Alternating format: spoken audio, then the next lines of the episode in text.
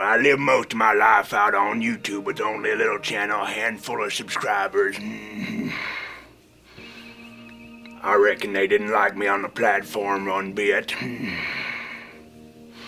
Back then it was mostly just me uploading short videos, me talking to my camera. I ain't had nothing but a bed sheet, a camera, a couple of microphones down there. Well, back then the Young Turks used to make quite a bit of sport of me. They teased me quite a bit. I got to the point where I could feed Hopper cheese and biscuits 4 times a week, but mostly I just sat out there making videos on my channel. Well, one night I was doing much of nothing, just staring at the YouTube, searching on a PragerU video for the Electoral College.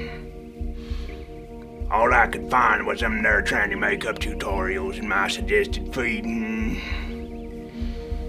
So I logged into my YouTube account to see what was wrong with it. Turns out every video had been put in restricted. I even been unsubscribed from Louder With Crowder, my favorite channel. I had to resubscribe quite a bit. But even when I did, I didn't receive no notifications. Had to hit the bell 3 times. Then I ain't seen nothing but Trevor Noah videos in my suggested feed. But then I just seen red. So I hired myself a half Asian lawyer. Some people think he's half Mexican, he's half Asian. Got almond little shaped eyes and hair that stick out straight out the side of his head. Don't matter how he cut it, I reckon. You just puff out like that, black as pitch, because he's half Asian and whatnot. But I had my little bill there go on in. I talked with YouTube's top lawyers, parlay with them about our questions on my channel. But they didn't answer none of it. Not the restrictions, the monetizations. They just kept asking us to spend more money on advertising, screaming, "What'd you do, Tranny Bane, for? What'd you do, Tranny Bane, for?" I reckon that made me madder than the whole notification business. So I had Bill Richmond, he's half Asian. Some people think he's half Mexican, he's half Asian. I had him walk right on into Susan Wojcicki's office at YouTube. Sure.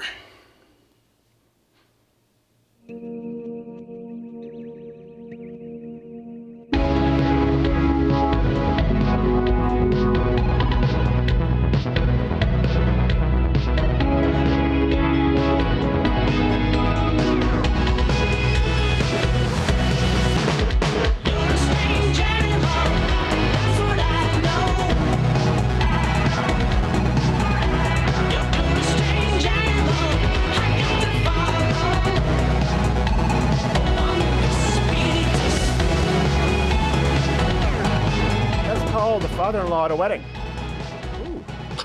Ooh. Sorry, Dad. I've seen it is. I've seen not only fathers but uncles and grand. It's like at a wedding. There's something. Don't trust the uncles. Do that. Do not trust the uncles. It's called alcohol. You don't. No, it's not. No, it's not. I have teetotaling relatives. Which is, like, what is it? When was that ever okay? For me, it's the alcohol. Open bars. Yes, well, for you, it's always the alcohol. All right, we have great guests today. We have Nicole Arbour on. Boom. Yes. Boom. We have Dinesh D'Souza on. She's pretty. Nice. We were going to have Artie Lange on, but, it didn't work out. We're going to have him on. We love Artie. We're going to have him on next week. Obviously, this comes as no surprise, so that'll probably be a pre-tape. And this was a pre-tape with Nicole Arbour because of... boobs. Sling Mug... What? Because of Sling Mug Club. All right, listen, before we move on, first off, question of the day. Have you found that debate, because we'll be getting into this, a clip from The Rebel, which I just think is emblematic of how the left debates. Have you found that debating with progressives has become easier and easier thanks to the talking points now becoming so predictable? And in a follow-up, Put a percentage on it. I'd like to hear from you. We often hear about the radical left and finding the center. What percentage of today's Democrats would you put under sort of the classical JFK liberal versus perpetual victim complex progressive today? Give a percentage point, let me know, because I think they're a significant majority. And when you're a majority, you're no longer radical fringe as it relates to the progressive wing. All right, producing the main video studio, as always, is Jared, who is not gay. Follow him on Twitter, not gay Jared. Meet us, Crowder, with your comments, your thoughts, your photoshops. I fulfill my legal obligations. Are you good? I'm good. I appreciate it. And we have Edgy Morgan Jr. He's here. Edgy Morgan. What's the wine of the day? Kay the Creator. Look at that picture. That's Kay the Creator? Bob Marley or something. Wait, what is that? Right? What is that? No, that looks like the singer from Korn. Maybe. And Brodigan, at Brodigan. Now, Brodigan is filling in here temporarily. You were my first hire, actually, at LouderWithCrowder.com. Yes, I have seniority. How long have we worked together? God, I think it was since 87. Has it been 5 years? About 5 years, yeah. 5, 6 years, yeah. Nice. So, and people, you can send him your stories. At Brodigan, he's often the one who gets us stories going in the morning. Yeah. And he just happened to be in town. Also, Cockburn is something that he's... It's a story that is a real story. That's awesome. I knew it. It's never going to get old. So you'll wonder if this will all make sense or not later on. Nicole Arbour and Dinesh D'Souza coming. He said, I don't like that lead-in one bit. I just got out of the clink to escape the Cockburn. Okay, in other news, before we get to that, university researchers have apparently run out of things to research. A new study suggests that people are racist against black household robots. Oh, what? This comes from Spectrum Wall-E, I guess, as a website. It says, the findings of a new study suggest that people perceive robots with anthropomorphic features to have race. Huh. And as a result, the same race-related prejudices... Is it prejudice? That humans extend to robots. Well, you know what? Maybe if they weren't so lippy. She's very superstitious, tearing down the wall. Hey, Roomba, do you think you could keep it down a little bit? Shut the f*** up! You're bullshitting! Motherfucker, I ain't getting in there! Alexa ain't got nothing on me! That really doesn't seem like you should have it. And that's saying my Google Home has a race, but it refuses to play anything other than Jimmy Buffett. No matter how many times I ask for Killer Mike, it's a race of... It's just Margaritaville on a loop. The race is college dropout. And you had a point about this, Brodigan, didn't you? I don't think so. I don't know. I don't see shades of black and white. Only shades of what's going to rise up and kill us one day. Yeah, that's the T2 thing for you right there. There it is. I don't... It's going to be self-aware. Affirmative action. Listen, that was my favorite movie as a kid. Don't... Turning our attention to Hollywood, Ryan Reynolds is attached to a revision of the film Home Alone. This one's called Stoned Alone, centering around, you guessed it, a pothead. Though actually, it seems the title might need to be renamed as to not confuse it with the Saudi Arabian holiday cult classic, wherein a woman drove by herself. It's basically just a cross between Baby Driver and Not Without My Daughter. And Stoning of Soraya M. Yes. All of the above. It's fun for the whole family. Oh, such an advanced culture. So the film centers around a 20-something weed-growing loser who misses the plane for his holiday ski trip. First to answer the casting call was Macaulay Culkin, because he does that. That's what he thinks. Look at that. There's no way Michael Jackson did not have something to do with that. No. He got a piece of that. He touched him in a way that he will never... Tell everybody outside the coal mine that... Oh, it was very... Oh, no. Where's your parents? It was very... Oh, no, they go. Ever since Home Alone 2, I've been preparing for this role. Yeah. I'm ready. Yeah. Bring me back. Ever since Home Alone 1, he's been preparing for that role. Because he was locked into the Home Alone 2 contract, I think, pretty early. Hey, do you remember Brock Turner? Does anyone here... Because I didn't. Does everyone here remember Brock Turner? Yeah, I remember. Convicted of sexual assault, for those who don't know. His lawyer is now claiming that he only engaged in, quote, outercourse. Not intercourse. What is the point of that? Well, okay, People, this is how it's described from People magazine. The lawyer defined outercourse as sexual activity while clothed that can be considered a form of safe sex. Way to put a spin on it.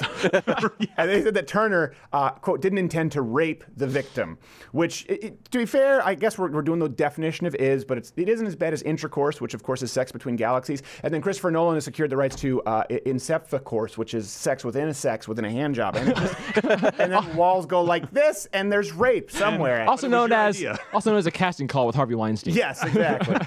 Oh my gosh. That is the dumbest. I mean, obviously you're talking about rape, so I'm not making fun of that, but that's like the dumbest thing I've ever heard. Outer course? What kind of balls do you have to claim that as your defense? Apparently it doesn't matter because you're wearing jeans anyway, so it's irrelevant. I cannot believe that this is a transcript. Imagine going forward in a court and be like, no, Your Honor. It was outer course. That is where my client was merely dry humping her leg against her will. Simple battery. It's like if you were to create a sleazy lawyer who will say anything, you would create this guy. Yeah, this is what he'd say. Yes, it's attorney outer course. Jeez. Does it hold water? I don't know, but all I did was hump a leg. The question is, like, the 3 months that Barack was in prison, how much outer course did he get? Yeah. Let's see if he splits the definition. Yes, literally. That's Shawshank course. So in a related story, a man who has no penis has admitted to assaulting two women who thought they were having sex with him. Well, he instead was using inanimate objects with the lights off. So this comes from the Telegraph. Direct quote, I swear. Fiscal Deputy Cockburn told the court that the man had been in a relationship with two women. Another quote. One of the women believed she was being penetrated by his penis. Period. The accused did not.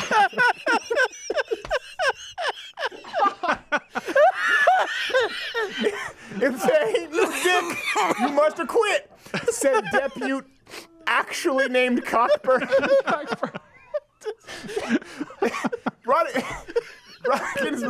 You've been laughing about this all day, but actually when it comes to the work on the force, Cockburn's no joke. Detective, we now have 2 cases in 2 weeks of women being sexually accosted, sir. All right. Better just send this on down to Special Victims Unit. There's only one problem, sir. It's the assailant. He didn't have a cock. Oh my God. That means there's only one choice. We need to bring in the Cockburn. Sir, with all due respect, Cockburn's too close to this, sir. Cockburn's had enough! Damn it, I'll tell you when Cockburn's had enough. You may not like Cockburn. You may not like the methods. You may not even like the fact that Cockburn will push you to your limits just to find out what they are. But my God, there's no one better for this case than Cockburn. And the only reason you're still standing here is because you know it, you son of a bitch! Sir, I don't think it's a good idea, not since Oakland. I know about Oakland. Don't you think I know about that? But sir, Cockburn's wife was killed by a cockless man! Come over here, deputy. If you want to have a job in my precinct, you keep your f***ing mouth shut about Oakland or you'll be selling cigarettes out of a bodega on 8th and Wacker between being a hobo's play toy so fast it'll make your head spin. Do you hear me? I wouldn't call on Cockburn unless absolutely necessary. My God, when you're out there with cockless monsters roaming these streets with no end in sight and you need the best damn person for this hyper-specific niche milieu, you thank the sweet Lord Jesus that someone exists out there like Cockburn. Yes, Commissioner. Get Cockburn sobered up. We have no choice now.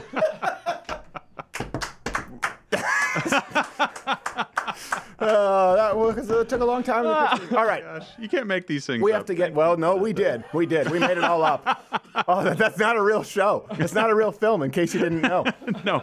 Can you imagine him going and buying said inanimate objects at the adult stores? And it's like, give me something that won't raise any eyebrows. The story's not clear. The story's not clear if he bought those objects. Well, what do you think it was? True. It could be a plastic sword. Well, no. The point is with this, honestly, usually if someone is sexually accosting someone, he is the person standing something to gain. No, he's just like, ha ha ha, I'll pleasure all of them with none of my own. It's the perfect crime. You cannot convict this person. At the pitch meeting in between, needing oxygen, if he reads the story, the guy had a very... well thought out plan to hide the fact that he didn't have a penis. Wait, what was this? I mean, the lights always had to be off. No one could look him in the eye. Look him in the eye? I mean, don't look me in the eye! Or my hands! Don't gaze upon them! You'll lose all your strength! She's like, here, how about this one? No, that's too big. It is a very bizarre crime. I'm going to invade the bank's safety deposit box and give them all my coins. Oh my gosh, it's got to be the dumbest thing that I've ever heard. You'll never catch me now, Cockburn. Cockburn always gets her man. You and your partner Vag Hutch will never get this. It is a real story. You'll never see two gay guys trying to pull this off. I mean, you really, I don't think it would work the same. Yeah, I don't know. I don't think it was. Which, by the way, I found out recently. We talked about this. I guess Patrick Stewart is not gay. What? A lot of people thought he was gay with Garrett thought he was gay. He was like, he still is not convinced. But him and Ian McKellen. Yeah. Which is funny because Ian McKellen seems way less gay. Yeah. But you know what? If they, confusing. If they actually were to ever, for example, you know what it would take for them to become an actual gay couple? Just Patrick Stewart saying yes. Yeah, that's it. Yeah. Not in front of every magazine. They're Hollywood's hottest couple. People get mad. It's like, well, what are you saying? Yeah, I'm saying that men are just so animalistic in their sexual urges, and you remove one part of that equation, which is a that's it. It's just gay people. It's just a party of yes, as opposed to lesbian couples where it's a party of I have a headache. Exactly. Well, and that goes exactly. A lot of aspirin. They go through it. They get the Costco bottle. Come on, be sensitive. So I think that goes against like for some reason in guys' heads we think of guys and guys, and we're like, oh, it's incredibly gross, right? Yes. And then for some reason, the general public, not me, when you think about two girls, you're like, it seems plausible. It's two hot chicks. I don't think so. And that's actually the opposite of what happens. It doesn't, that's one thing, obviously, to me, is it's just never. I'm not into it. But it's simple mathematics. They're like four boobs. Four boobs are better than two. That's what it is. Always better than two. Yeah. I take three boobs with an explanation. That's all it is. You're way more forgiving than I am. You're overanalyzing it. Just men like seeing breasts. Get your ass to Maz. Sorry, Madison. We have a girl who works with us now in the office, Madison. But I'm pretty sure we didn't let the cat out of the bag. Lawsuit. All right. So we're gonna move on to this. This comes to us from The Rebel. I highly recommend that you go watch the entire clip. Before that, by the way, hit our notification bell because subscriptions don't mean anything anymore. And join Mug Club. You get this full-hour show every single day, louderwithcrowder.com/Mug Club. And live streams, if you don't, you can live stream every Thursday here on YouTube at 8 p.m. Eastern. Anyway, nice. So this comes from The Rebel. Please go watch the whole video for context. I just thought it was very good. It was perfect to crystallize the techniques, the tactics that the left use right now when it comes to debating. And mainly there are five, and you've heard us talk about them, but we wanted to take a video and give you a play-by-play just in case there were any doubt. So let's go to the first clip where right away this person, by the way, this is to set the context, after the Toronto shooting. Yeah. Not a lot of news about this for people who don't know. It was a big shooting. I think 16 people were shot finally. Oh, wow. Do we know how many people died? Did it ever change? I'm not sure what. Last I heard, two. Okay, that's what I had heard, two, because you never know. Obviously, some tragedies happen. But after that, one reporter for The Rebel went and spoke about, obviously, the Muslim ties. So right away, this lady freaks out and goes to progressive tactic. Number one, before the clip, the number one technique they use is, of course, accuse racism. Just go to clip. This is a moment for our community. Can you please not descend into racist things right now, please? What? I'm sorry. What did I say that was racist? Sorry. This is not what Canada is about. Canada is not about racism. The Rebel is a racist source of news. Okay. I love the fact. That she started with still on the phone with her friend. Yes. I have to call you back. I gotta go. On the phone with her friend while she has kids there with objects that could be easily swallowed. I'm sorry, I'm doing Sudoku while my child plays with a plastic bag over his head. I have things to do. So in record time, too, by the way, the racism. And we know this. I don't really even need to go over this a whole bunch. It's a tool that's used to actually bring you into their number two technique, which we'll get to in a second. But first, here's what's important. Why did she accuse this reporter? Again, go watch the whole video at The Rebel. It's up here on YouTube, or I think rebel.media. Why did she accuse him of being racist? Here's exactly why. Did I say anything that was racist? Yes, you asked if the man. You asked if the shooter had visited ISIS websites. That is not. No, I said CBS in the U.S. This is not okay. I said CBS in the U.S. is reporting that. Okay. All right, and the truth is, the day that this video was being filmed, CBS was reporting that the shooter was, by the way, the Muslim shooter, had expressed interest in ISIS. Yes. By the way, ISIS even took credit for it. So it doesn't sound like they were too far off base. No. At least potentially, right? No, you never know. You can't always go by what ISIS takes credit for. No, that's definitely true. If anyone kills anybody, ISIS is like, he was one of our draft picks. Well, look, it's a toll count over two. We had an option contract. No, what really pisses me off about this is if you watch watch it from the beginning, he's very like politely asking his questions. He asked a separate question about motive and then said, hey, here's what's being reported. What do you think? And this lady, who is absolutely not a part of the conversation, leans in, still on the cell phone. Oh, they're talking about some racist stuff. Hold on, I got to chime in because people think my opinion's valued. Yeah, exactly. So she's a horrible human being. This brings us to the method number two I was talking about. The next thing that she does, and we see this from the progressive left, just tell you how you have no right to speak. They just try to deny your right to speak completely. We see her do that multiple times throughout the video. Don't come here. The Rebel, really? You don't need to be here right now. And this, you are not my community. You can leave now. You so-called medias. Well, I need to not be here. Based on whose authority? Get the hell out of here. You have no business being here with your racist crap. Okay. Get your racist crap out of my community. Get it out now. Was that the Somali pirate from Captain Phillips playing that? He's looking good. He put on a few pounds. Looking for 15 minutes of fame there. I'm not the hero this Toronto needs, but the one it deserves. Your Toronto belongs to me. Rob Ford is gone. I am the captain now.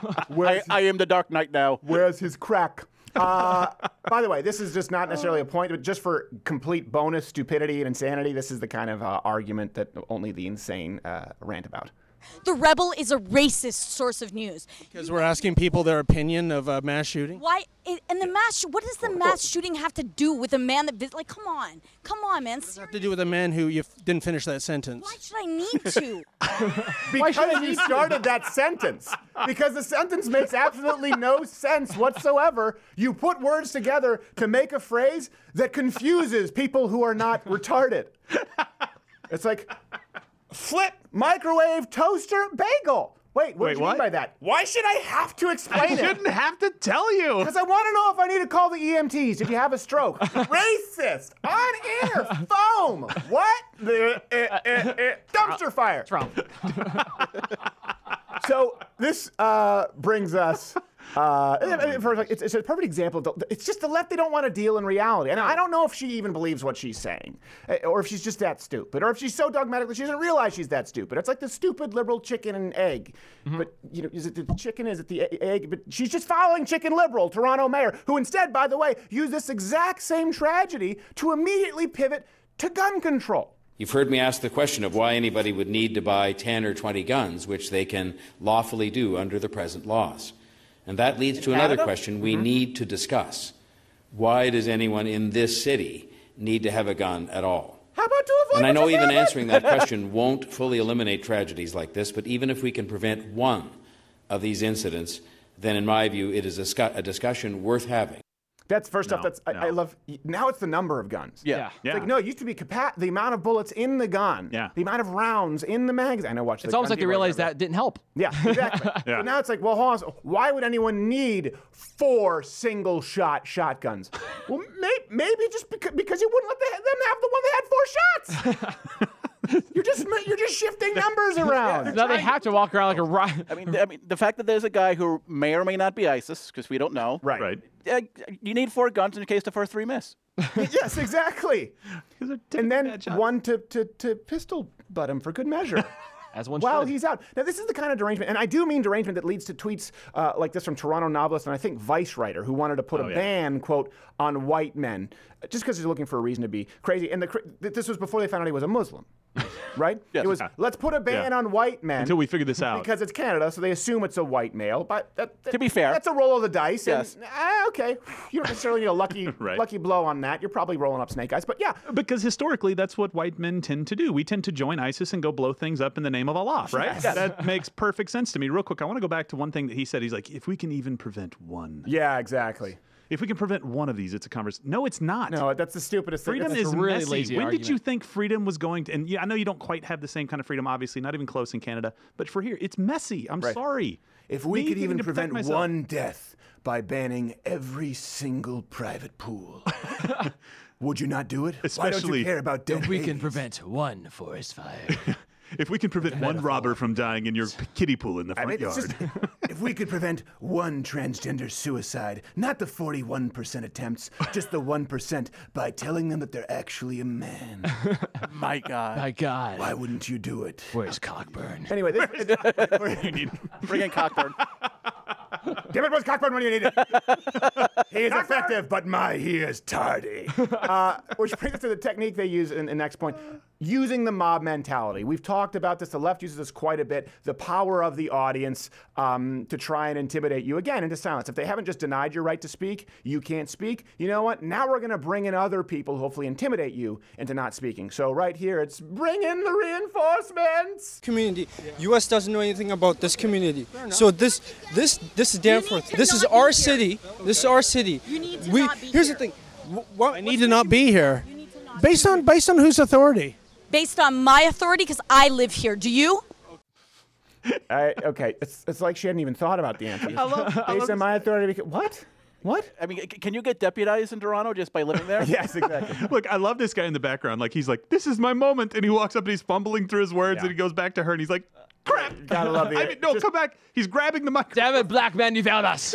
I'm black and in Canada. Talk to me. It's essential when people talk about it, enlisting the white knight, in this case, black knight. It's just crazy. It's just coming right in. And his baby's like, listen. And this is so funny to me, too. This is our story.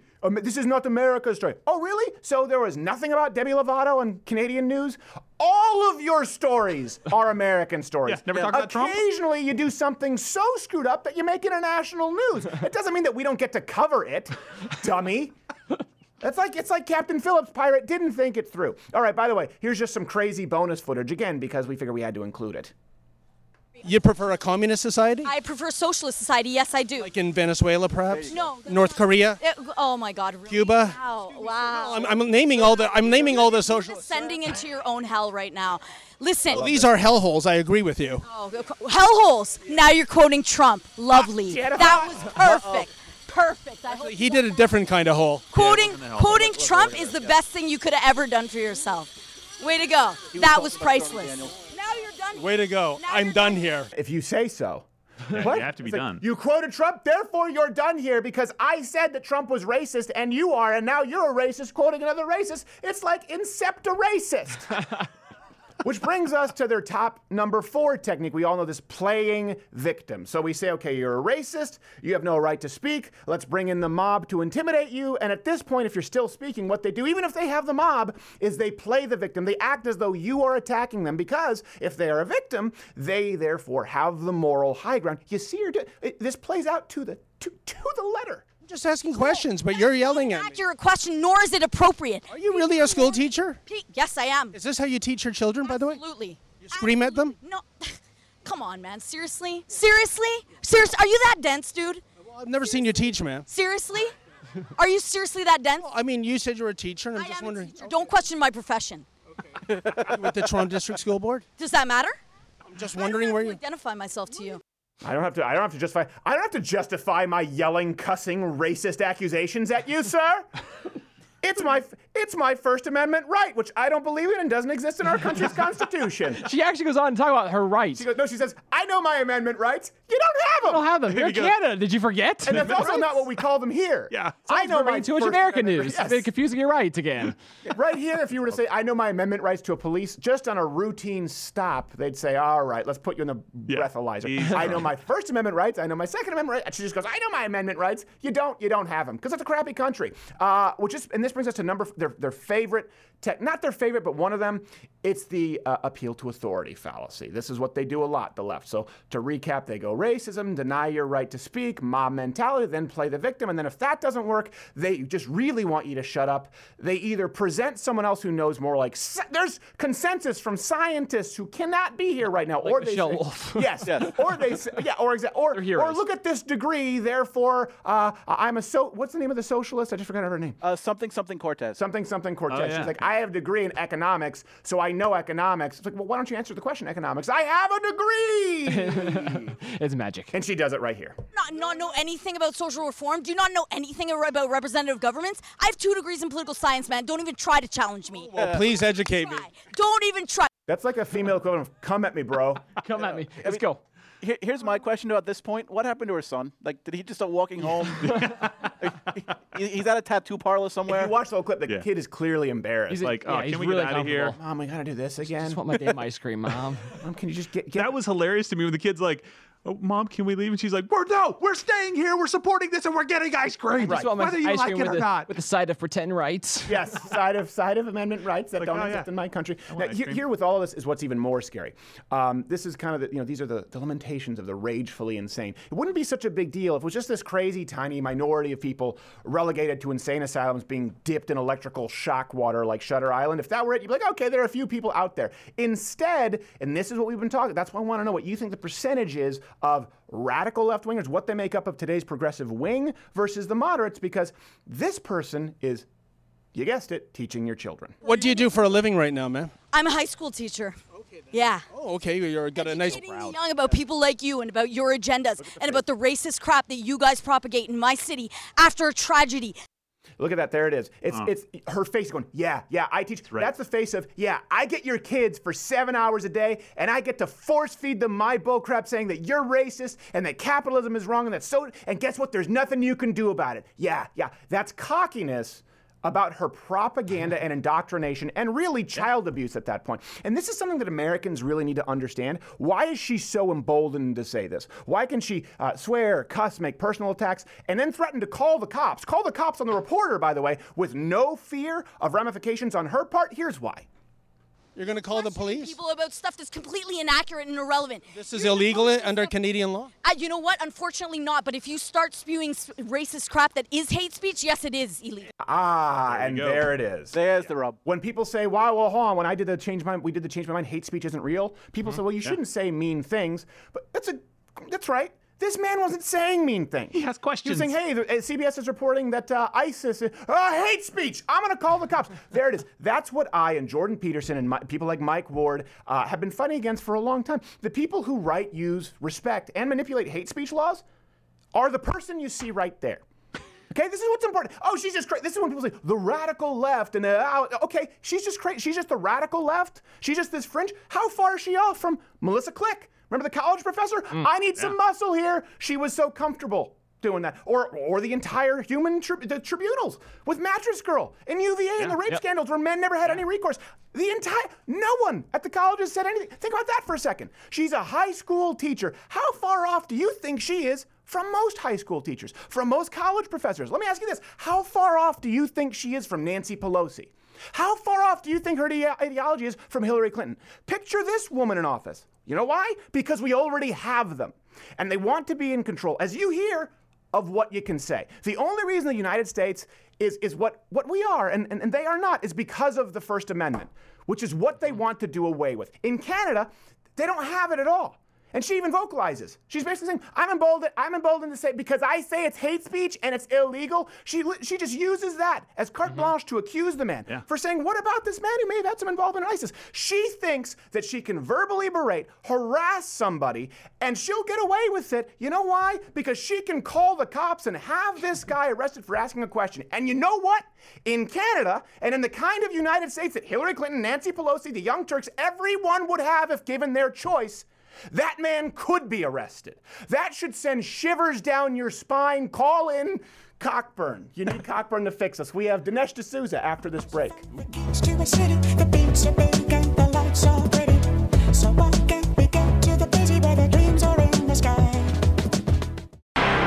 This Week in Feminism.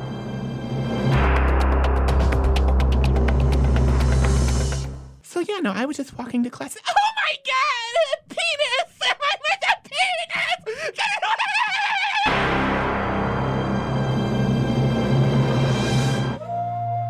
And now for Hopper Proverbs, sponsored exclusively by Mug Club. It is said a squirrel does not run because it has somewhere to be. A squirrel runs because he's a dick. Just like Confucius, they're both dicks. Join my club. Stay tuned for more Hopper Proverbs, sponsored by Mug Club. That explains the trouble that I'm always in.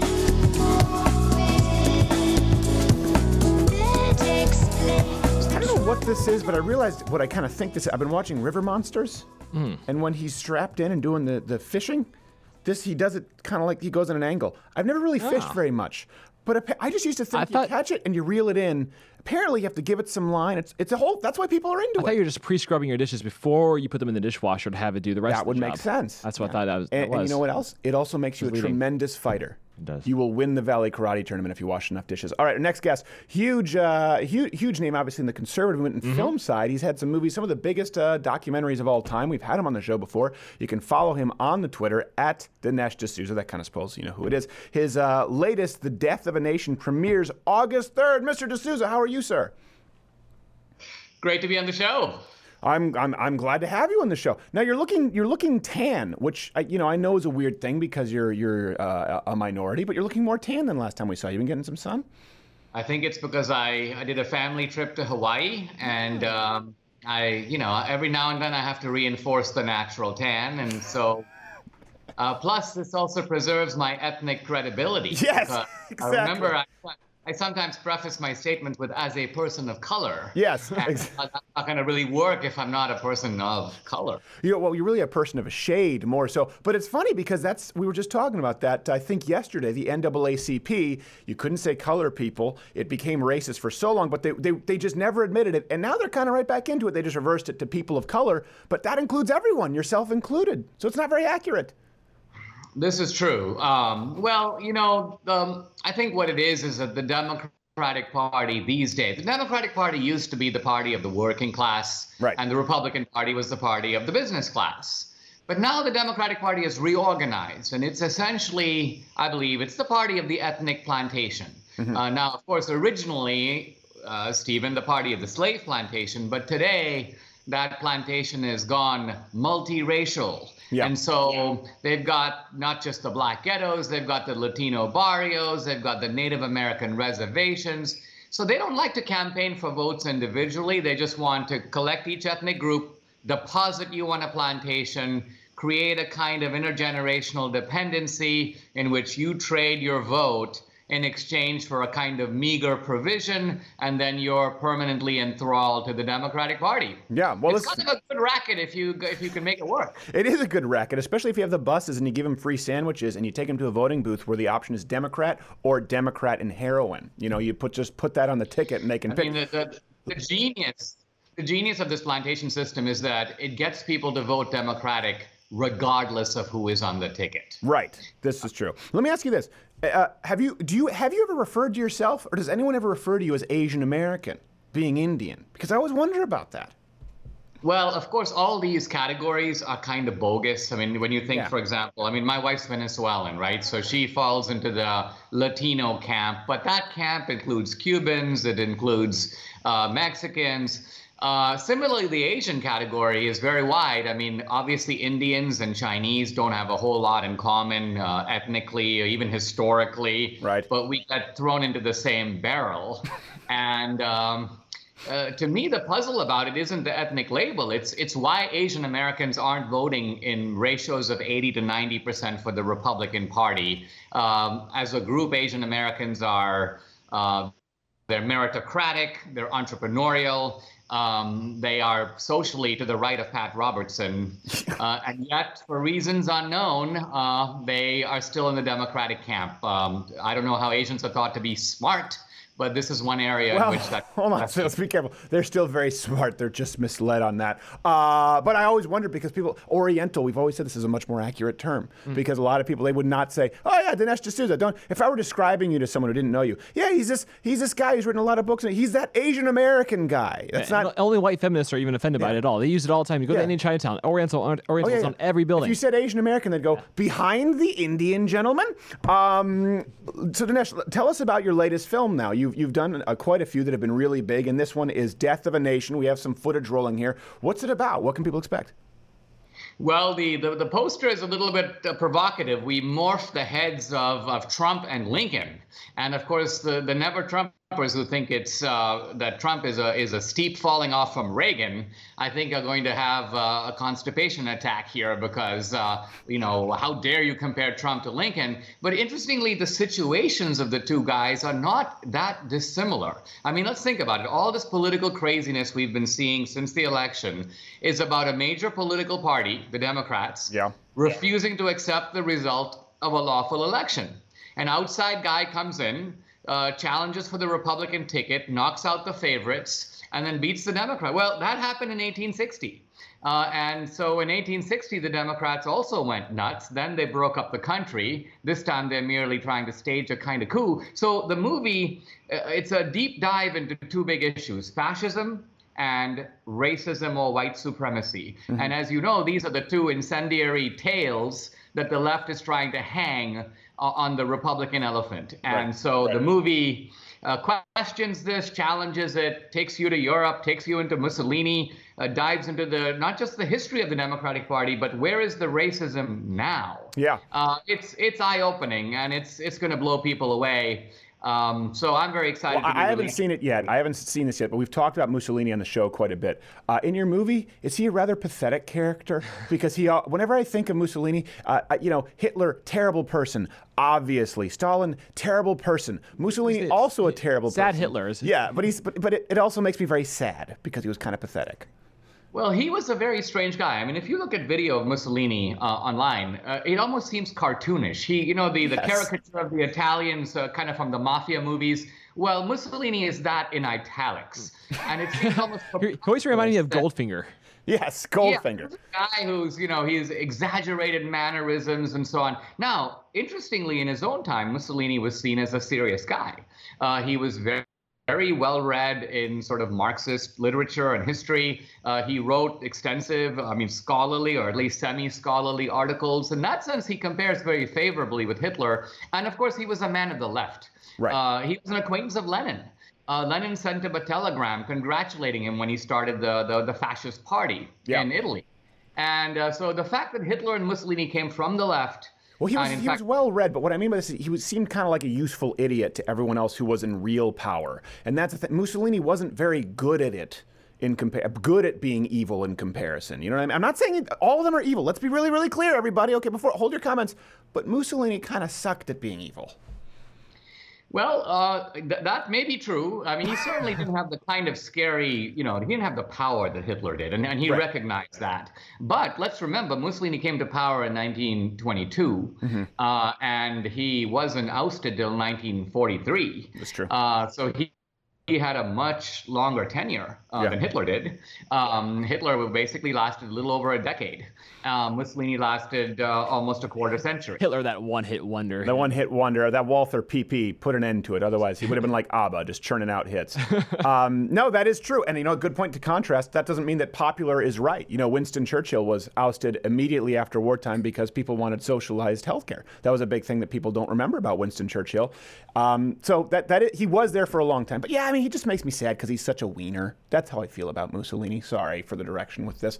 Let me ask you, what kind of pushback have you gotten from the left with this film, considering not only the cover, but the theme, you know, going in with Lincoln and President Trump and the Republican Party and the racist Democrats? Well, we've held back both on the film and on the book. The book comes out July 31st. The film is out August 3rd. No one's seen it. And it is funny that some people are attacking it without having seen it. But and in the past, we've done a lot of screenings and things, so people were able to see the movie before it came out. But we're opening in one big bang in 1,000 theaters next week. And I expect that things will get kind of lively at that point. Yeah. Now, of course, there's a professional cadre of critics who tend to go see the movie, and then no matter what it says, they start bashing it. Yeah. And this is because they're on the left. And ironically, the better the movie is, the more effectively it makes the case, the lower these guys tend to rank it, because they realize that this is going to cause them ideological pain. So we pay no attention to the critics. What we pay attention to is the audience. And I predict the audience is going to love the film. I do think they're going to love the film. A good example of that actually was, did you ever watch the miniseries, The Kennedys, with Greg Kinnear? I love that. It was very, very well, put it this way, it is undeniably well done. Because a lot of conservative stuff, a lot of Christian films out there, not all that great. We all know that. The Kennedys was really, really, really good. And it was actually very accurate. And that's why they didn't like it. And it got panned by a lot of critics. Final question. We do have to get going, Mr. D'Souza. Full pardon from the United States president here with basically undoing the misdeeds of this previous administration. What does that feel like? And can you now buy a gun? Yes, I can. I can also vote again. So I've got my rights back. I feel like I got my American dream back. And of course, the left was just rejoicing in the fact that they could hang the felon label on me. So I'm now one of a very small population, Stephen, of ex-felons. You see, normally, if you're a felon for life. Right. There's a small population of us pardoned guys. Right. You know, the funny, anyway, I was on CNN and they were like, Dinesh, you really are the beneficiary of preferential treatment. Very powerful people like Senator Cruz and the president got you off. And I'm like, well, you know what? Some very powerful people named Obama and Holder and Preet Bharara got me into this in the first place, so it took a few powerful people to get me off. They were too busy getting Chelsea Manning a wiener. Yeah, exactly. Or removing. Which way did he go? Yeah, I don't know exactly. Something with the Manning and it involves a wiener. But that is, I'm glad to hear it. And you're like the Count of Monte Cristo. Most people go in and they're in prison and their reputation is tarnished for life. But you were just putting lines on the wall, scratching it through. You made your way out, and as Edmond Dantes, you put the other guy in the back of the caravan and sent him to prison. Then that's just the leftist critics and the media. You know, they're just going to seethe over this forever, Dinesh. Enjoy that. Well, I'll feel that the Count of Monte Cristo script is fully played out when Obama or Hillary occupy my now vacated bunk in the confinement center. It's waiting for them. Yes, there you go. Preferably with a very angry inmate. I shouldn't say it. We don't mean that a little bit. All right, the film is, of course, Death of a Nation. It premieres August 3rd. There's a book to go along with it. You can follow him at Dinesh D'Souza. Dinesh D'Souza, just because sometimes we're like, I can't find him, and they're doing D.I. D'Souza, because Nick DiPaolo confuses people. Mr. D'Souza, thank you so much. We wish you best of luck with the film. Always a pleasure. Thank you. Enjoy your freedom. Nicole Arbour after this. There it is again, so strong.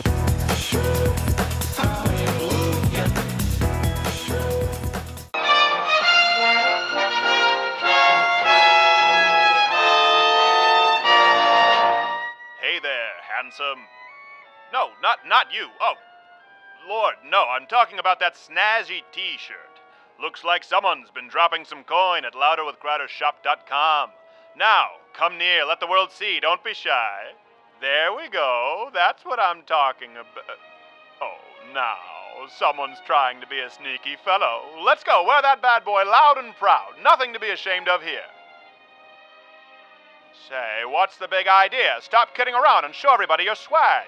Don't make me come down there. Well, now your T-shirt just says socialism, which is far more embarrassing. There we go. See, nothing to be afraid of. Available exclusively at louderwithcrowdershop.com. Mug clubbers are almost never beaten up for wearing a long-sleeve socialism is for fags T-shirt. Unless, of course, you're sickly looking and lacking self-confidence. And that's why we now sell long-sleeve versions, perfect for those cool summer nights and covering up a lifetime of gym avoidance and poor decisions. Get yours now at louderwithcrowdershop.com. That's louderwithcrowdershop.com, because anywhere else would be pure faggotry.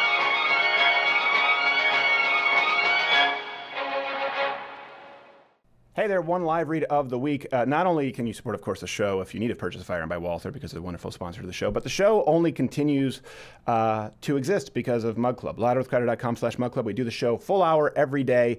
And listen, we're not paying the bills with YouTube. We've talked about this. And just so you know as well, there are about a dozen people employed here with Louder with Crowder. A lot of people like you're seeing for the first time, Brodigan, I've been with for 5 years, and they rely on Mug Club and they help contribute to the show. So a lot of people who aren't necessarily on-air personalities, they don't always necessarily get the credit that they deserve.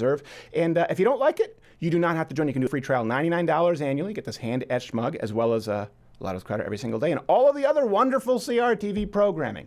LouderWithCrowder.com/mug. Oh, and if you're a student, veteran, active military, it's $69. Okay, do that. Maybe buy a Walther if you need a gun. Back to the show. And now listen to this.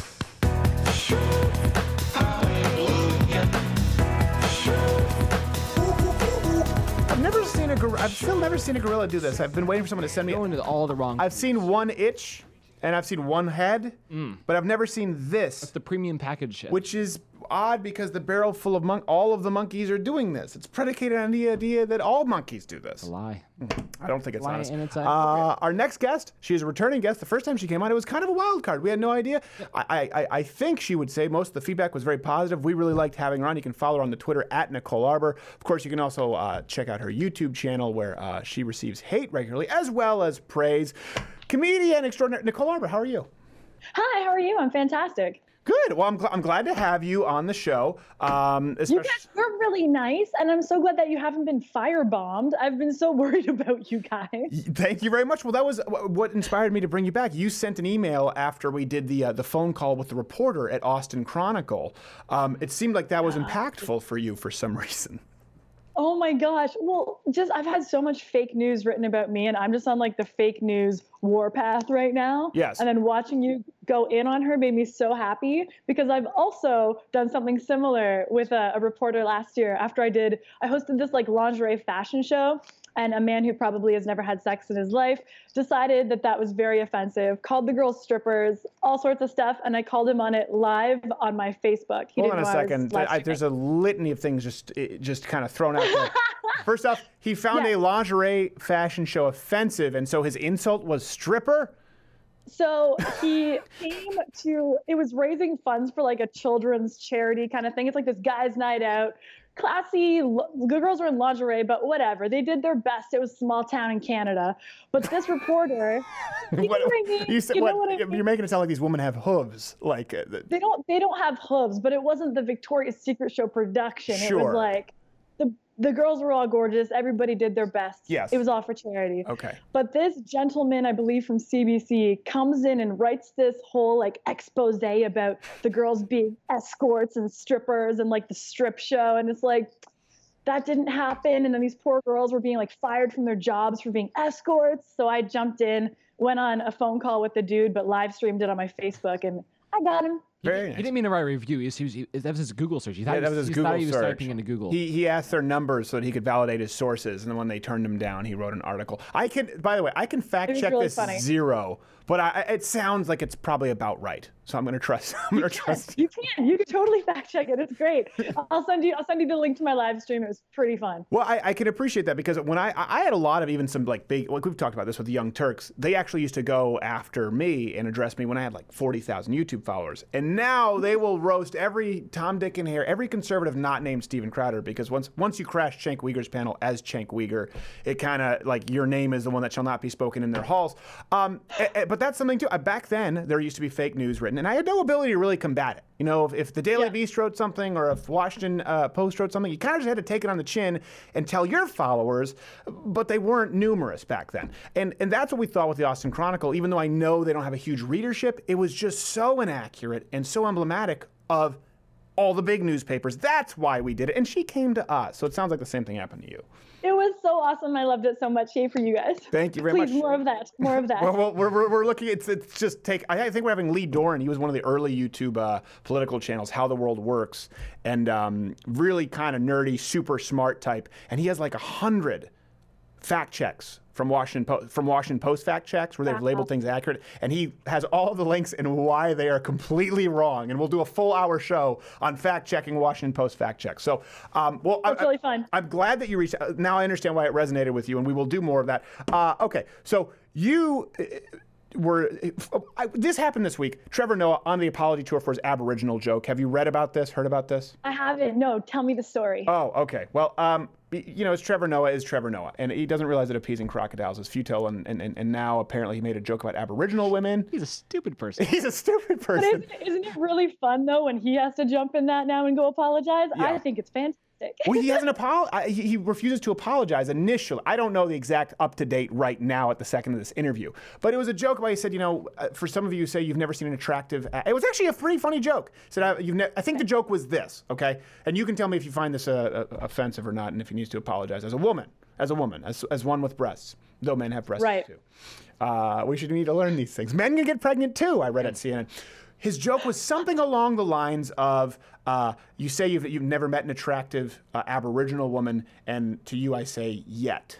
Something like that. And he said, you haven't met all of them, and I don't know, some kind of sex joke, and apparently this deeply wounded people. Now, I don't like Trevor Noah, but I think it's a pretty benign joke. I also think that most Aboriginal women are unattractive in my experience. Your thoughts? I have met a ton of really hot Aboriginal women. They're native Canadian, and Miss Canada last year is a freaking babe. Actually, I think she won Miss Universe. Well, no, I think he was talking about South African, because you have to say First Nations. So like, I would never refer to them as Aboriginal. So you're racist, and we'll have to scrub this. I've been told I'm a racist many times. It's fine. I'm not even that fast. But yeah, I think we'll that's just a funny progressive joke. And post. Yes, we'll change it to progressive, and yeah, you'll be good. Go ahead. I really appreciate it, guys. Thank you for helping with my hate. Yeah, I just think it's funny. Whatever. I just like that he has to apologize now, or that he's offended people, because he does it all the time. It's time for him to get into some shit. Well, because you also were telling me just off air that you were meeting with the French soccer team with the World Cup, and you had a discussion about Trevor Noah. So I met this is a fun thing. So Trevor Noah was talking shit about the French soccer team, saying that it's a win for Africa, not for France.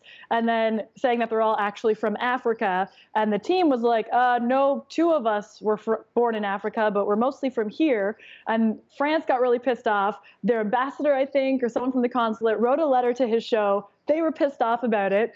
And Trevor's like, no, and he doubled down. I wrote a thing being like, Trevor's just mad because he's the whitest black guy ever, and he's just, whatever, he's projecting some shit. It was funny. Yeah. Don't I get an Instagram message from the French soccer team laughing at my post? I'm like, win for Nicole Arbour. Then I'm at the Maximum Hot 100 party, like, a couple days ago, and some little man in a suit comes up to me, and he looks magical, and I'm like, I should follow him because he said follow me. Wait, hold on a second. When you say little man or little... Like actual, like little. Just a tall human, like a not tall human, not a midget. No, they are humans. No. Oh, this whole episode is gonna get me fired from life. All of the yes, exactly. Continue. Oh. I just wanted to clarify. I wasn't trying to snag you, but we did. No, it's hard. I'm imagining this man. He's just a tiny gentleman. He's not a little person per se, but he is a tiny man in this like really nice suit. And he's like, follow me. Someone wants to meet you. I'm like, oh my God, does he own a chocolate factory? This feels magical. So I follow him because that seems reasonable. And it was the French soccer team. And I have a video of them handing me the World Cup. And I'm like, what the heck? And they're like, we think it was funny. I'm like, handing you the World Cup for crapping on Trevor Noah? Exactly. So I won this round. Yeah, this is my life. I hate to correct you, but Oompa Loompas don't own chocolate factories. They're indentured servitudes, indentured servants to the chocolate factory. But the man who does own the chocolate factory wears very nice suits, and he can pretend that he walks weird, and then he does a front roll, and it's fantastic. Yes. It's a good show. Well, actually, we had Little Person Jesus and Little Person Santa wrestle at our Christmas live stream for the Spirit of Christmas in Bowl of Pudding, and they were very spirited. But I will say this. So I want to use that's a good example. If they say it hurts my feeling to say midget or whatever it is, I understand. But words kind of matter, and it's not really descriptive when you say a little person, because we've said that for a long time, not meaning people who are now called little people. At one point, it was dwarves. It could be a gymnast. Exactly, yeah. It could be a gymnast, or David Dow being escorted from a United flight, rightfully so. It's really hard to tell. They're just little, so that's the problem. That's why this Lenny Bruce. I'm sure you've seen the documentary, probably read about him as a comedian, but don't take my words away.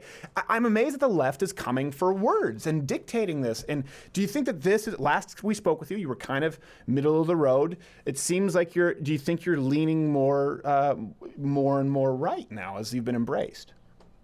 I am being embraced, and it feels nice. Thank you to the people with brains. I appreciate you. Even if you dislike me because my shirt is low cut, I'll take it. Going in the thumbnail. Go ahead. Hey, I know why I'm here, Stephen. So basically, I really love what I'm hearing on your side, but I think that I am the most useful staying a little bit more purple right now, because when you're yelling at people from either side, the other side doesn't listen to you.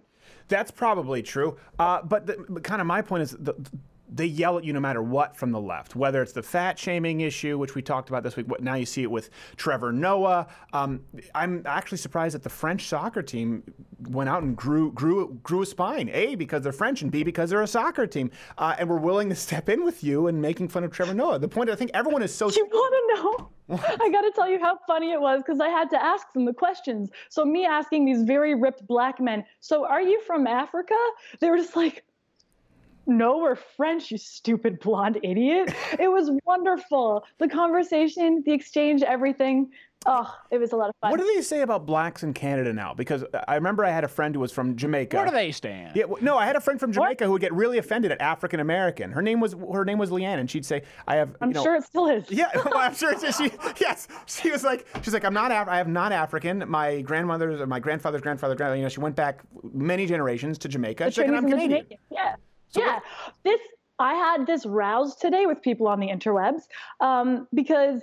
Where does it stop? It's like, I had a conversation with someone. They're like, I'm African American. I'm like, oh, so you're from Africa. They're like, no, I'm from America. I'm like, but you've been to Africa. They're like, no. I'm like, so you're American. They're like, you're racist. I'm like, no. This is a sketch from Monty Python. This isn't real life. Well, no, it is real life because they're looking at you and then they're bringing up a page from Hitler Youth and they're going, thought so, nailed it. So it doesn't matter what you say at that point.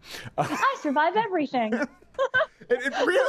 Okay, this was an example too. We talked about earlier this week, and then we do have to get going. This lady you saw who walked, obviously the fat pride thing is no new thing to you. The lady who walked the streets of New York, who was a size like 36, and then she got mad that people were good for her walking. Good for her. Yes, exactly. Yeah, just creating Look at that left, right strut. More of that, bitch. More of that. Creating union jobs to fix the potholes. She's boosting the economy. These are shovel ready. Yes, they're wheelbarrow ready jobs. Did you see this though, where she got mad about the fact that people were catcalling her? I didn't see that. Yeah. She should be so happy. Exactly. Well, she got mad about it. It's a compliment. Yes, exactly. And here's kind of my point. I think this is something that lays on a lot of men right now. And obviously, I say this because the fat shaming was kind of your rise to notoriety. Most women are attractive to men. Like you talked about those people in Canada, lingerie, right? I'm noticing a theme. Yes. Action party with midgets and lingerie. It seems like there's a lot of lingerie going on. That's okay. But the point is, these women aren't perfect, like you said. But men find them attractive. All the women that I know who are generally within the boundaries of health, most men would find attractive. We don't expect, and I think where men get really upset about this, and I would wonder where you feel as a woman who's been lambasted, raked over the coals for talking on the same issue. Men don't expect women to look one way. We don't expect you to be one way. We just don't want to be demanded or compelled to say that we have to love women every single way. We like women most ways, just not every single way. It's the compulsion of finding something attractive. Is that kind of where you... I totally get it. Yeah. You make sense. I don't like really skinny guys because I feel like I'm going to break them. There's nothing against really thin men. I feel like I will break you. Yeah. So I don't want to play with you. I don't find you sexually attractive. I don't want to pick my teeth with a dude. Okay, you know what I mean? Yeah. So I get it. I get it in the reverse, and they can't force you to want to bang them. But here's the fun thing is guys will pretty much bang anything, and you're always hotter than somebody. That's kind of the fun. I made a post about that too. It's like, life's good. You're hotter than somebody, but don't force somebody to think you're hot. Right. If guys are into like large black women, they're not going to like me, and I'm okay with that. Right, exactly. That is exactly correct. And actually, it's a little bit harder for men. A lot of people don't realize I've seen a lot of these articles. We were talking about this in the pitch meeting where they say, you know, men, if they're fat, they're just funny. It's more acceptable. We're like, well, hold on a second, but women aren't sexually attracted to fat guys. That's not a regular thing. Like, they're the court jester. It's not, but it's the same problem. Right? And unlike fat women don't want to have sex with most fat guys. I had sex with a fat guy one time. I did. It was almost like my penance. And it makes you feel really attractive, honestly. Like, he wasn't like the biggest, but he was bigger than I would usually go for. And it made me feel really hot. So girls, do a fat guy at least once. You'll feel so sexy. All right. I don't know if I'm comfortable with this direction. What's the cutoff for skinny for you? What's the weight limit? I don't have a weight limit. It's just like a look. If it looks like you care about yourself and you don't smell weird, I'm okay. Okay, all right. Well, that's fine. Well, there are skinny guys who care about themselves. I'm sorry I took your show so sexual. I didn't mean to. It's okay. I'm quite certain you did. Final question. You said you mentioned something about the Maxim party. There are a lot of gold diggers there. Yeah. I would imagine it's very uncomfortable. There were a lot of gold diggers there, and so many girls were so upset by them. But I'm not offended by gold diggers because they're going to have ugly kids. Like, it's not... hot guys that have to buy women. So, like, karma is there, bitches. Don't worry. Oh, right. Okay. If people want to follow your YouTube channel and follow your tour, where do they go, Nicole? Instagram, please. IB, letter I, letter B, Nicole Arbour. On YouTube or Facebook, I'm Nicole Arbour Fans. I'm pretty easy to find. Well, no, it's not for Americans because you spell it with a U, just like Canadians spell color. So it's Nicole Arbour. Oh, you are. We're very inclusive, even with how many letters can come play. This is true. And they put a little, skinny guy line through the 7. All right, Nicole Arbour, thank you so much. We have to go wrap this show up in a nice bow. I appreciate you taking the time. Okay, bye.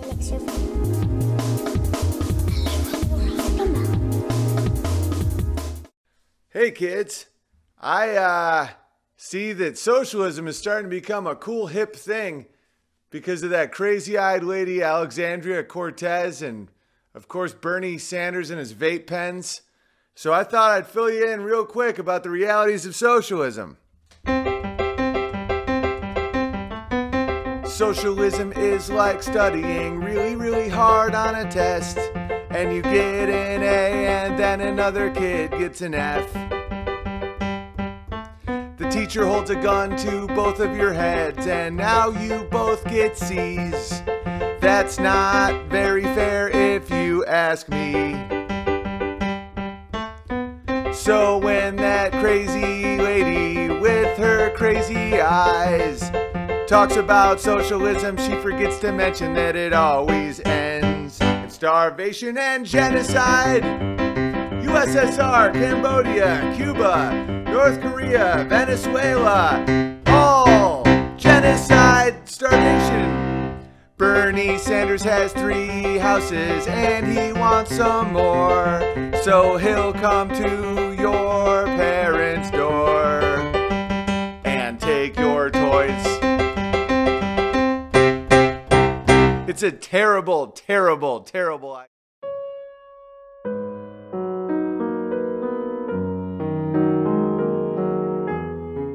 And now it's time for your Dating Advice Minute with Bill Cosby.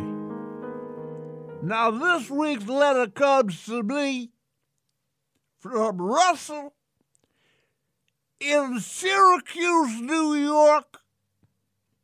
And he says, I got myself a woman. And she wants to be with me, but when it comes to the boudoir, she doesn't want to do some of the weirdest stuff that I would like to do. Oh man, Russell had this problem at one time or another. Sometimes you're jealous because you're just doing the same old vanilla and the person down the block has a Vietnamese sex habit and you're getting jealous like a jealous bee. Here's what you're going to do. You're going to light some candles. You're going to make a romantic atmosphere. You got the women need to feel like it's an event. Create the event and then drug her, and then you're gonna move. This has been your Dating Advice Minute with Bill Cosby.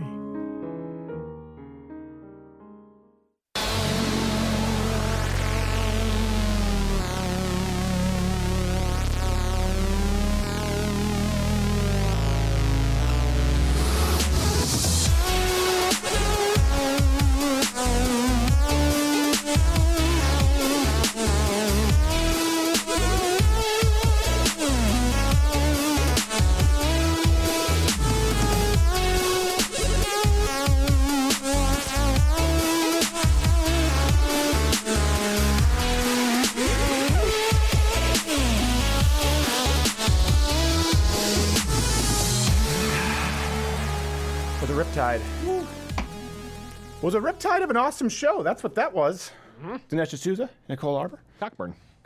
We had to get rid of Rodigan before the last time. He could not make it through. It, honestly, I mean, if you were bringing in a depute, I don't know how it works. I don't even know what that really means. I just know that's how it's pronounced over. Apparently, when we looked it up, I've never even heard of this term before. Wouldn't you, for PR purposes, just find anyone named not Cockburn? I love it. It's also Kirsten Cockburn. So it's like a double case. It's like a really cheesy. Well, now the cat's out of the bag. We avoided saying Kirsten Cup because all the cop movies involve men, and we're like, it's not as funny if it's a woman. It almost seems like sexual. It almost seems Bill O'Reilly-esque if we talk about her as a woman. No, but we do. We have an incredible show. We have unbelievable shows lined up for you next week. You know who we have, I believe, next week? Lee Dorn of How the World Works. Hasn't been around in a long time. He just sent us this article.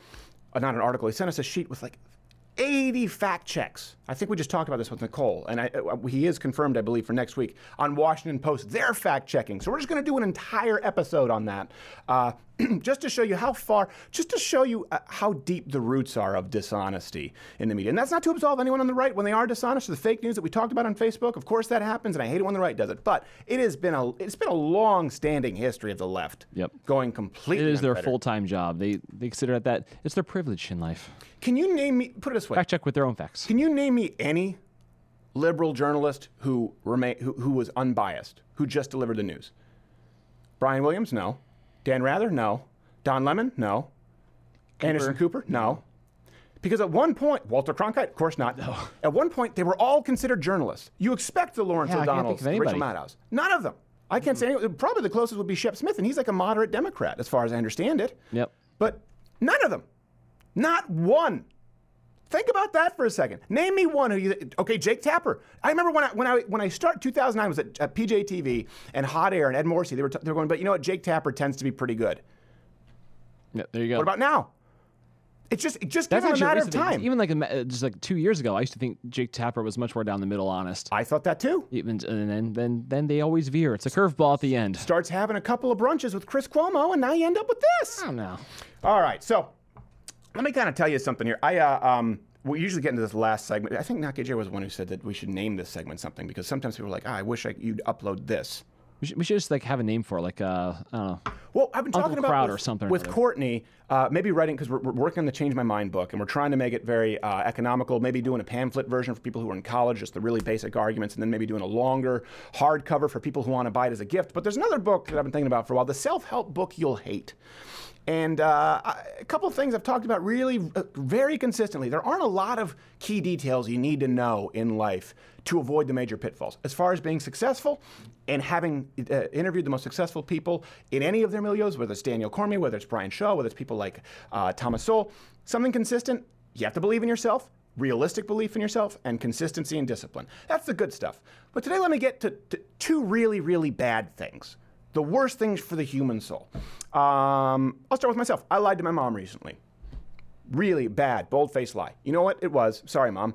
Turns out she needs bunion surgery. You know this. Mm-hmm. And I did the same when my dad had melanoma. And I just said, like, skin cancer, that's the easiest thing to remove. Now, that's true, but not melanoma. My mom, I don't know a whole lot about bunion surgery, okay? All I know is that I've heard it's terrible. And my dad reiterated that, saying, if you have to do 2 bunion surgeries, they say do it all because you'll never go back. Mm. So my mom said I have to get bunion surgery. And without even thinking, I said, that's an easy one. And turned around.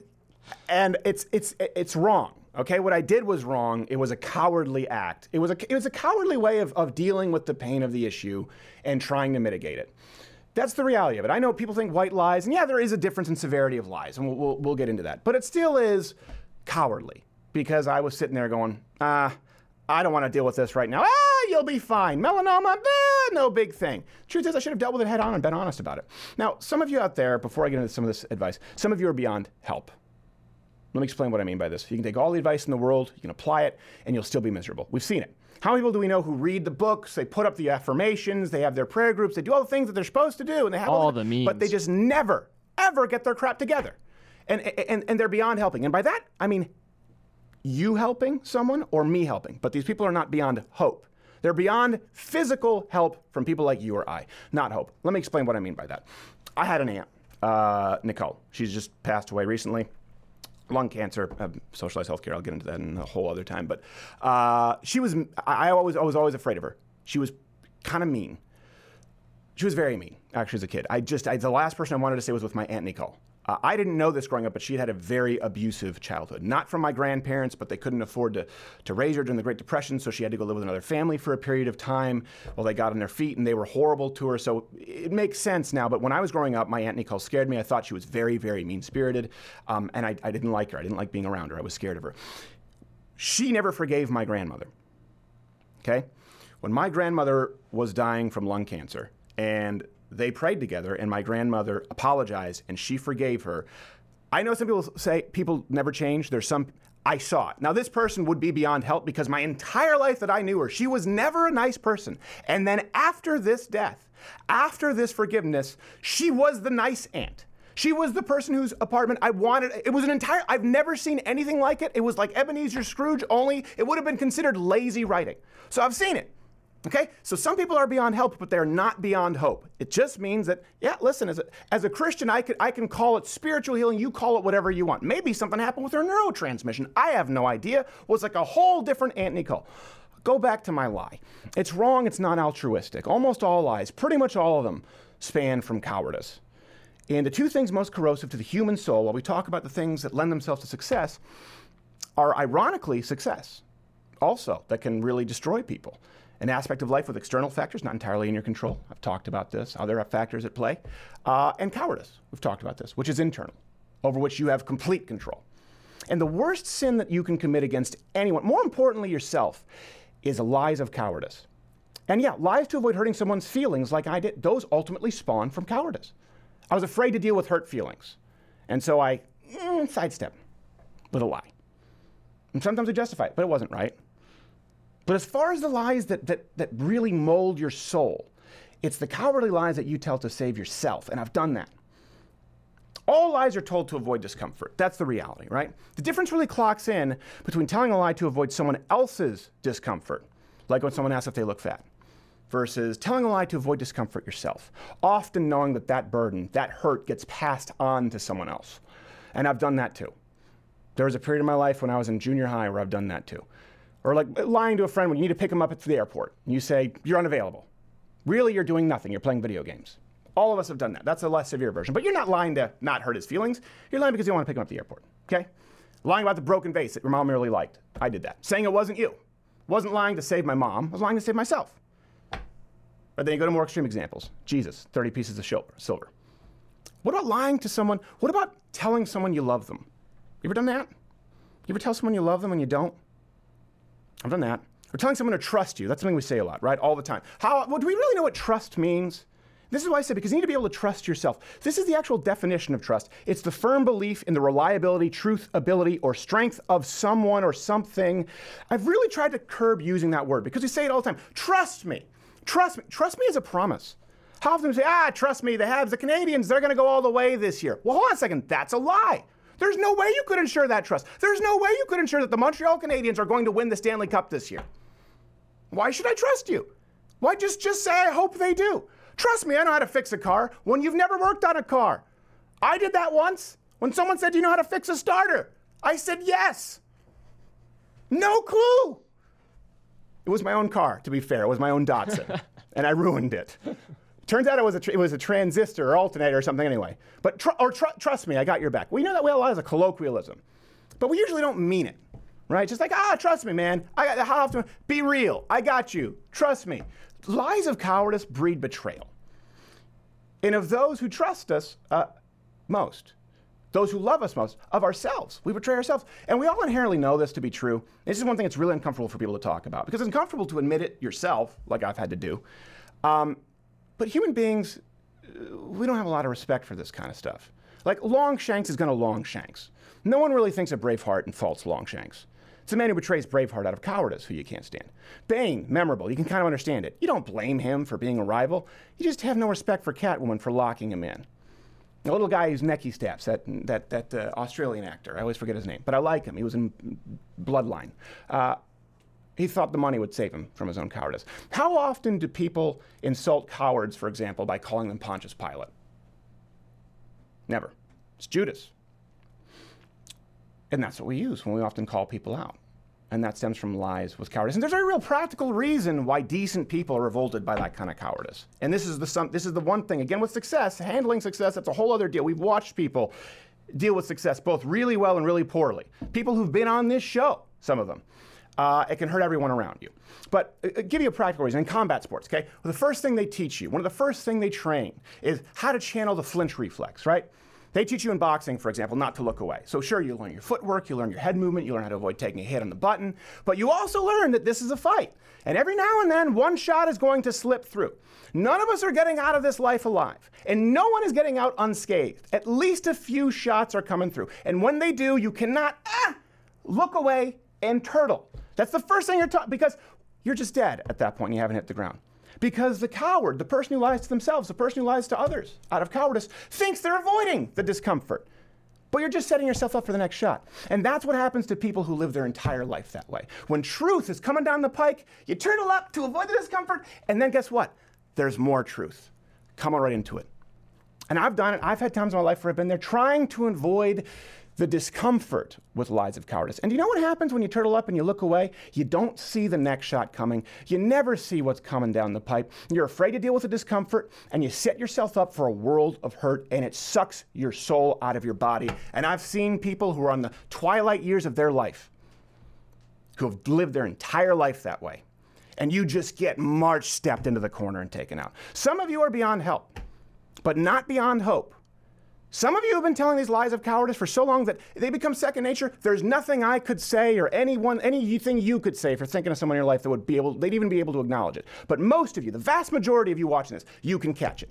The very next time you're put in a hot seat, you have a chance to tell a lie that even you know people will believe and get you out of it. That's the test. Not do you lie when, do you stop lying when you know you get caught? Do you decide not to lie when you know you can get away with it? Tell the truth instead. That's bravery. It's not only doing the right thing in the face of fear, but doing the right thing when presented. That's the thing with bravery. We've often heard fearless. You've heard me say this before. They're fearless. Brave people aren't fearless. Fearless people are psychopaths.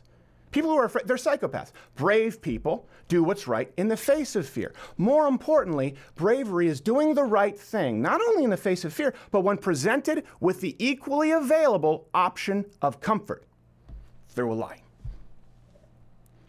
We often say there's the brave and there's the fearful. No, there's not the brave and the fearful. The brave are fearful.